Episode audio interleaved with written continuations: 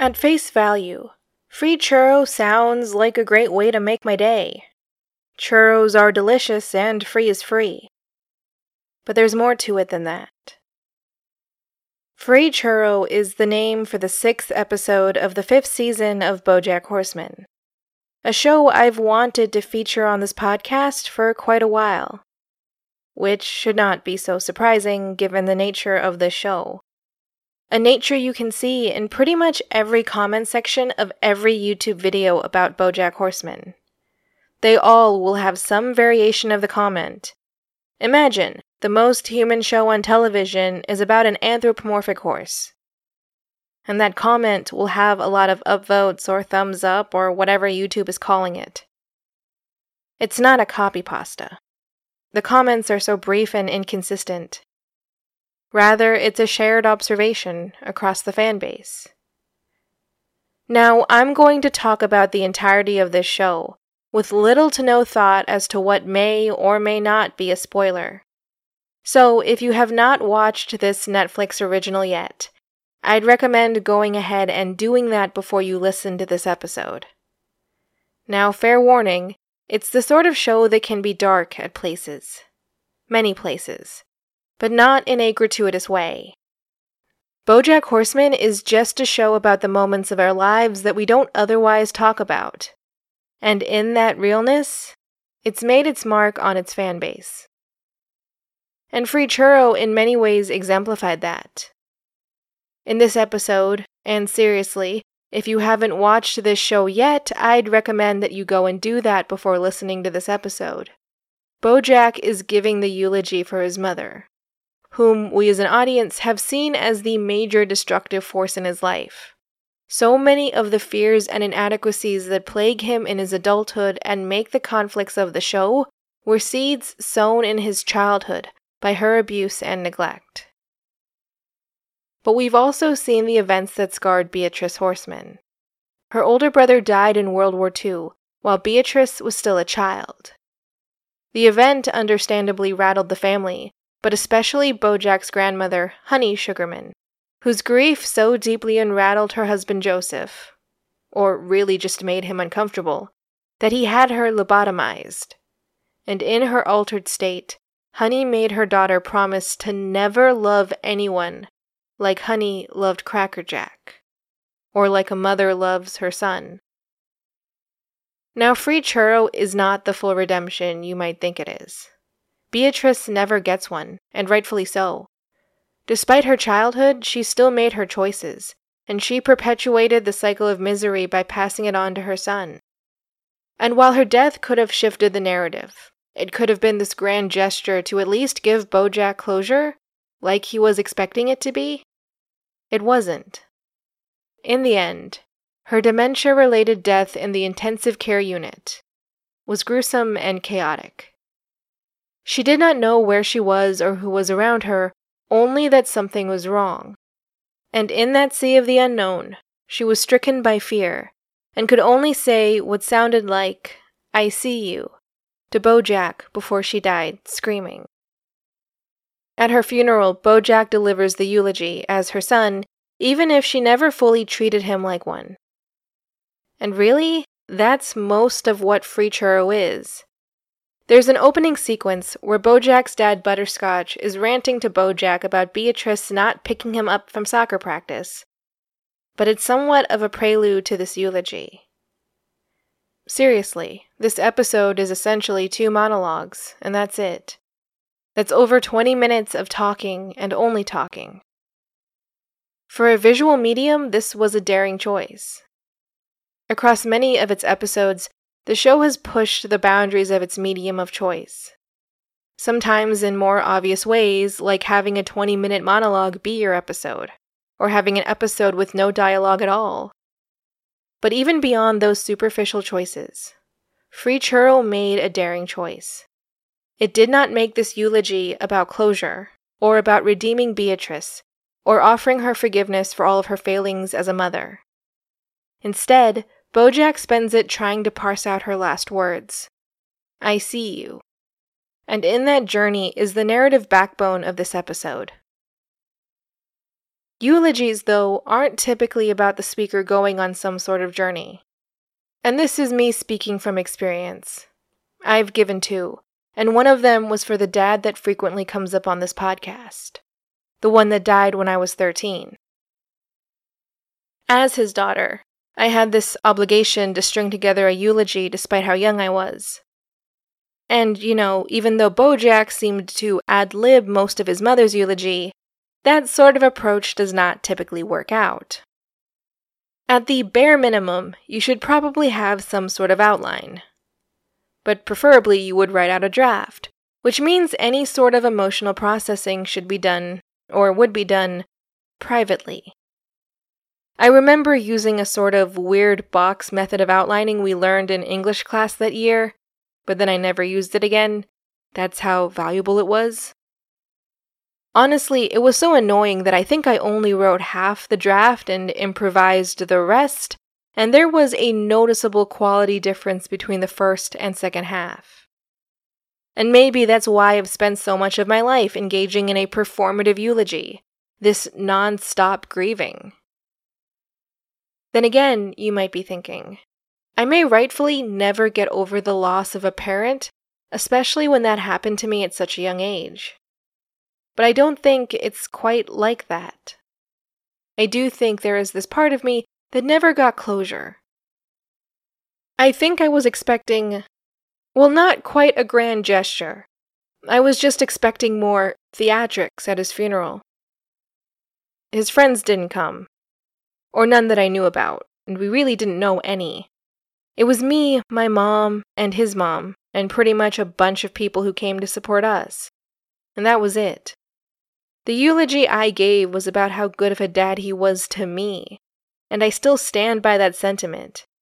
But the rest of his life is just a mystery. Pieces might come out that might inspire some confidence in me about who he was, like him getting fired when he refused to screw over a coworker. But that's a story I was told, and there was no coworker in question at his funeral. We sent out notifications and invitations the best we could but that did not mean that anyone came. And when I think back to that lack of attendance, I just get confused. I mean, I'm not a social butterfly, and I have constant fears about being in places when no one wants me to be in those places, but I'll still go to a funeral if the family has asked me to be there. So why did no one else come? Oh, and then when I was going through my dad's laptop trying to find scans or records of important and official esque documents, I found. Well, I found reasons to believe that the man I had always admired was in a similar space I was in. Unsure about how much admiring I should be doing. And that's a pretty bold statement to make, right? I mean, particularly for me, who has often outwardly acted like I have this vision of my dad as a perfect saint. And maybe that's what a daughter is supposed to think about her father. As a parent, I should say, I think that vision holds. Or at least he was better than a lot of other dads I knew, some of the dads my friends had. But was he a good person? Like, in an objective sense. Sometimes I feel like I don't know. And it's like he did not know either. This isn't just based on the lack of guests at his funeral. That might not be a fair metric.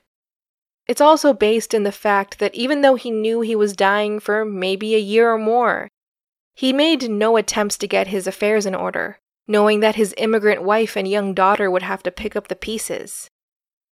It's the fact that three marriages signals a certain problem with maintaining a commitment that isn't necessarily erased by your last marriage lasting 15 years. It's the fact that I don't know how he would have felt about me going to an out of state college. I mean, maybe he would have been fine with it, but the existence of this doubt is still somewhat telling, right? I mean, he would never let me go ice skating with my friends. I still think about that birthday party even though I shouldn't, because it was just such a weird thing for him to forbid out of the blue and I've never really understood that. I mean, maybe if he had a friend that had a freak ice skating accident, but I don't know any of his friends. Maybe I don't even know him. In the 11th episode of season 1 called Downer Ending, Bojack asks his memoirist Diane, who at that point has to know him better than anyone, if he's a good person. And Diane doesn't know what to say, like the audience doesn't know. But is he a good person? He begs. He can be narcissistic and self destructive, but he wants to be considered a good person. And he wants Diane to tell him that he's good. She can't answer that, and really neither can the audience, but instead someone from the crowd answers with a different question, specifically, a frequent one that actually gets to the heart of who he is. Aren't you that horse from horsing around? And cue credits. That's how everyone who doesn't actually know him sees him. Diane, in the next episode and long after the fact, answers him by disregarding his premise. She doesn't believe that there is a deep down diagnostic tool for determining who is and who isn't a good person. Really, it's someone's external self, specifically their actions, that really speaks to who they are which is a problem for Bojack because he doesn't quite know how to care for other people. What he does know is that he needs the care of others to fill this void in his life, and he is constantly seeking the validation that he thinks will fix him. When I started playing Bojack Horseman on Netflix, it was just that playing it in the background while I did other stuff. For that purpose, normally I use Showtime's The Tudors but I have a feeling if I keep playing that show, it's going to raise some sort of red flag at Netflix headquarters, which is not something I want to deal with. But regardless, in that moment, when Bojack is begging Diane to tell him that he is a good person, I thought I saw a new way to understand my father. Not merely for the actions I may or may not know about, but a desire to be seen as a good person. I saw that on his laptop. Dad wanted to be good, or he wanted to be seen as good. He just didn't always have the best outlets for it. Despite all the setbacks, despite all the bad things he had done, and despite the damage his health or lack thereof was going to cause me, he wanted to be seen as good. Dad did not go to all of my band concerts, which did bother me. And I had to quit ballet because the school moved too far away, and there was no way for my mom to reliably ferry me there and back. And the school moving happened around the time of Dad's second heart attack, so he couldn't help her, assuming she could leave him alone for as long as the whole process would take. I mean, I still had martial arts, just not the competitive side of it my instructor was always encouraging me to get into. But I can see that none of that in any way was my dad's fault. He couldn't help that he was born bearing every single disease that ran in the family line. Or that the treatments that were popular when he was younger were actually kind of terrible and only created further problems down the line. Maybe he could somewhat have helped that I was a later in life child. But he met my mother when he did, and that part can't be helped. In the case of my dad, most of his life after I was born was remarkably mundane when it wasn't being defined by a prolonged illness. This before time, that might have been a better indicator of the kind of person he was because he had the ability to be a full person, all of that is unknown to me. He never talked about it, and I was too young to really ask. But in a eulogy, you're supposed to explain why you're mourning this person. And when you put it that way, the whole thing is this really weird exercise. At no other time do you have to justify your sadness so publicly. But even though every person in that room knows why you're sad and cares enough about you to take you at your word, you have to go up there and say exactly why you're sad and what you're going to miss about that person, and what they should miss too, but that's a hard argument to make when so much of their life is unknown to you. But that's my problem. Bojack was faced with a different dilemma. Because the main thing he lost when his mother died was the hope that things between them were ever going to get better. that she'd come around, or at least he'd be able to tell her off. But that never happened, and his only hope lies in her last words I see you. He kept his distance from his mother towards the end, and we as an audience did not see her in the hospital when she died. In theory, she could have still been at the point where she would have moments of clarity, where she could, in theory, have literally or physically seen her son in the room with her, and she was just telling him that. Or maybe, and this is a bit more far fetched, in that moment, with the dementia having consumed all the worst parts of her, all the parts of her that made her treat Bojack with the venom that she did. Beatrice was able to see the hurt that Bojack not only carried, but had largely defined his life. But ultimately, true or not, the conclusion Bojack comes to is that his mother was reading a sign. That I see you was not a sentence with noun, verb, and direct object, but a series of letters. ICU. Intensive care unit. And even though he can't know for sure one way or another, that conclusion confirms his fears. That he'll never really get the closure from his mother that he had hoped for. For whatever it may be worth, when my father was in the ICU dying, there was no signage around, or not one within sight of his bed so I don't know how well founded Bojack's conclusion is. Was there a sign to see? Well, I don't know. This is a world with anthropomorphic animals. Who knows what other differences there are in this parallel universe? Never mind that my dad did not die in California. And maybe in California, hospitals are more heavy handed with their signage. For me, well, I'll never know what my dad's last words were. His death was somewhat sudden in that he went from being alert and talking to unconscious for two days and then gone. But from what the doctors were saying, his last words were about his end of life treatment.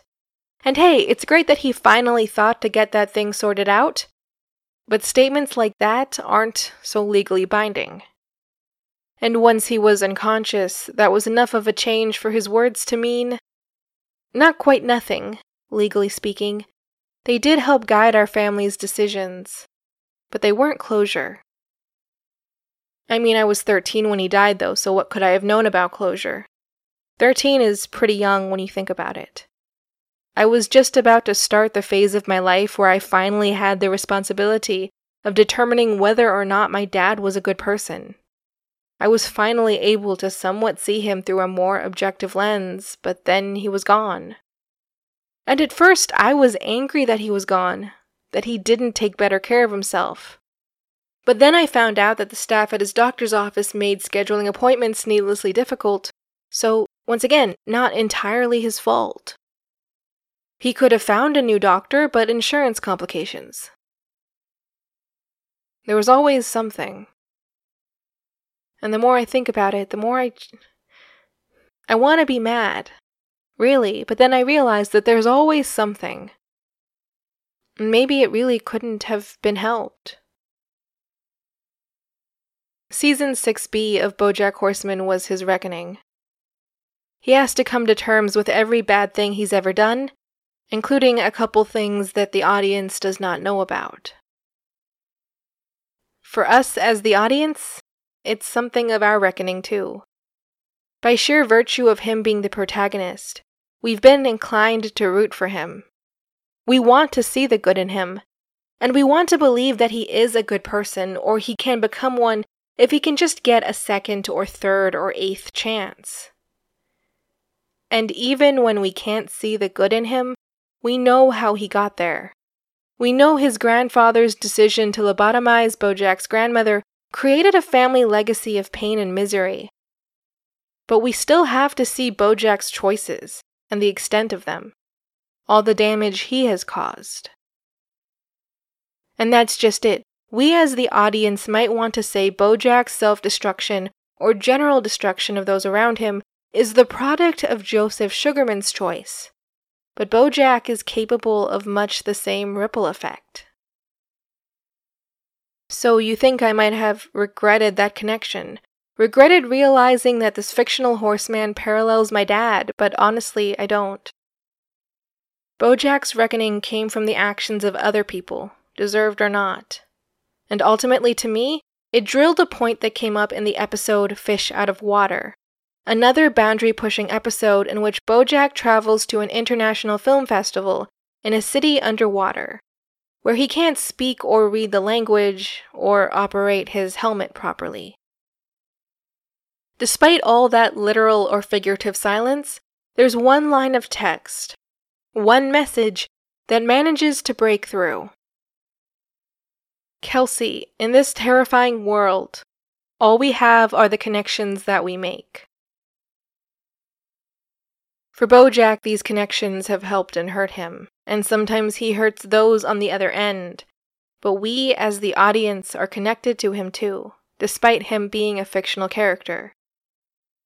We've been on this ride with him, and seeing him face the consequences, i.e., universal scorn and a jail sentence for breaking an entry, or, as he says, a jail sentence for everything, we know he technically deserves it.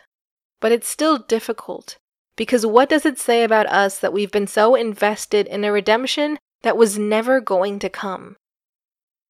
Bojack was never going to fully commit to this new version of himself when the alternative looked so glorious. He was always going to pursue the glamour of Hollywood and that perceived universal love, because those needs that he thought he dealt with in rehab never fully go away. Maybe you will be quick to say that our connections to fictional characters are irrelevant. But this is the same game we play with the people in our lives who have sides to them that we don't always see.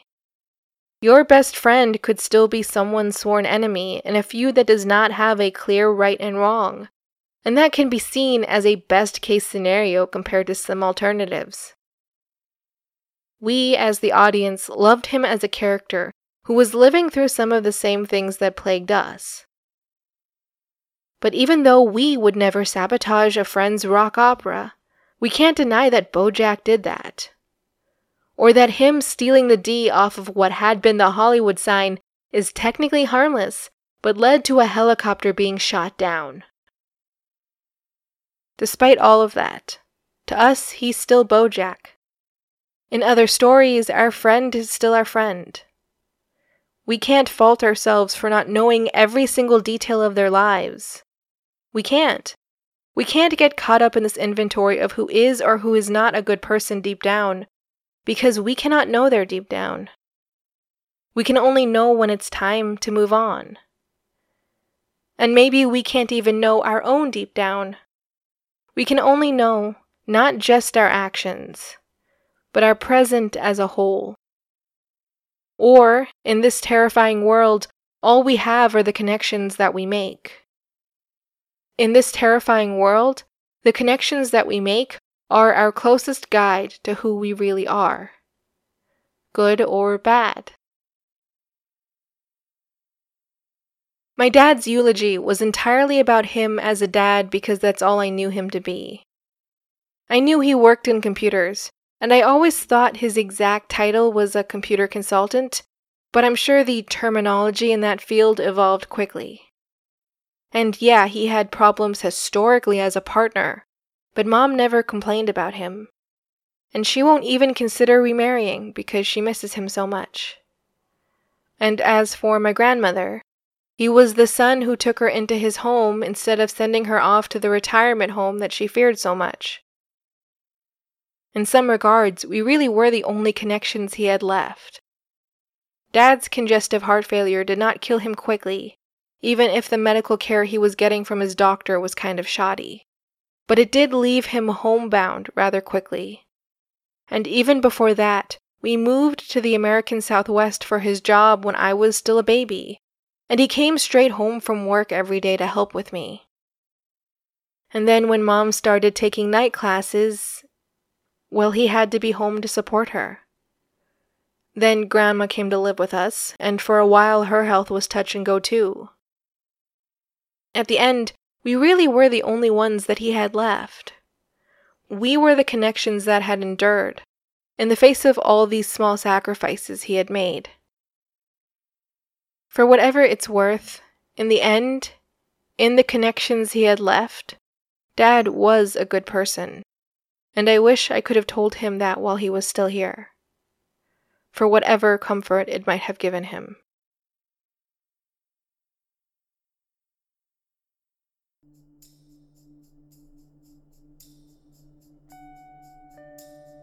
This has been a production of Miscellany Media Studios with the end song from Sounds Like an Earful. And yes, we tried something a little different this week. Thanks for listening. Follow us on Twitter at Miscellany Media for updates on all of our projects.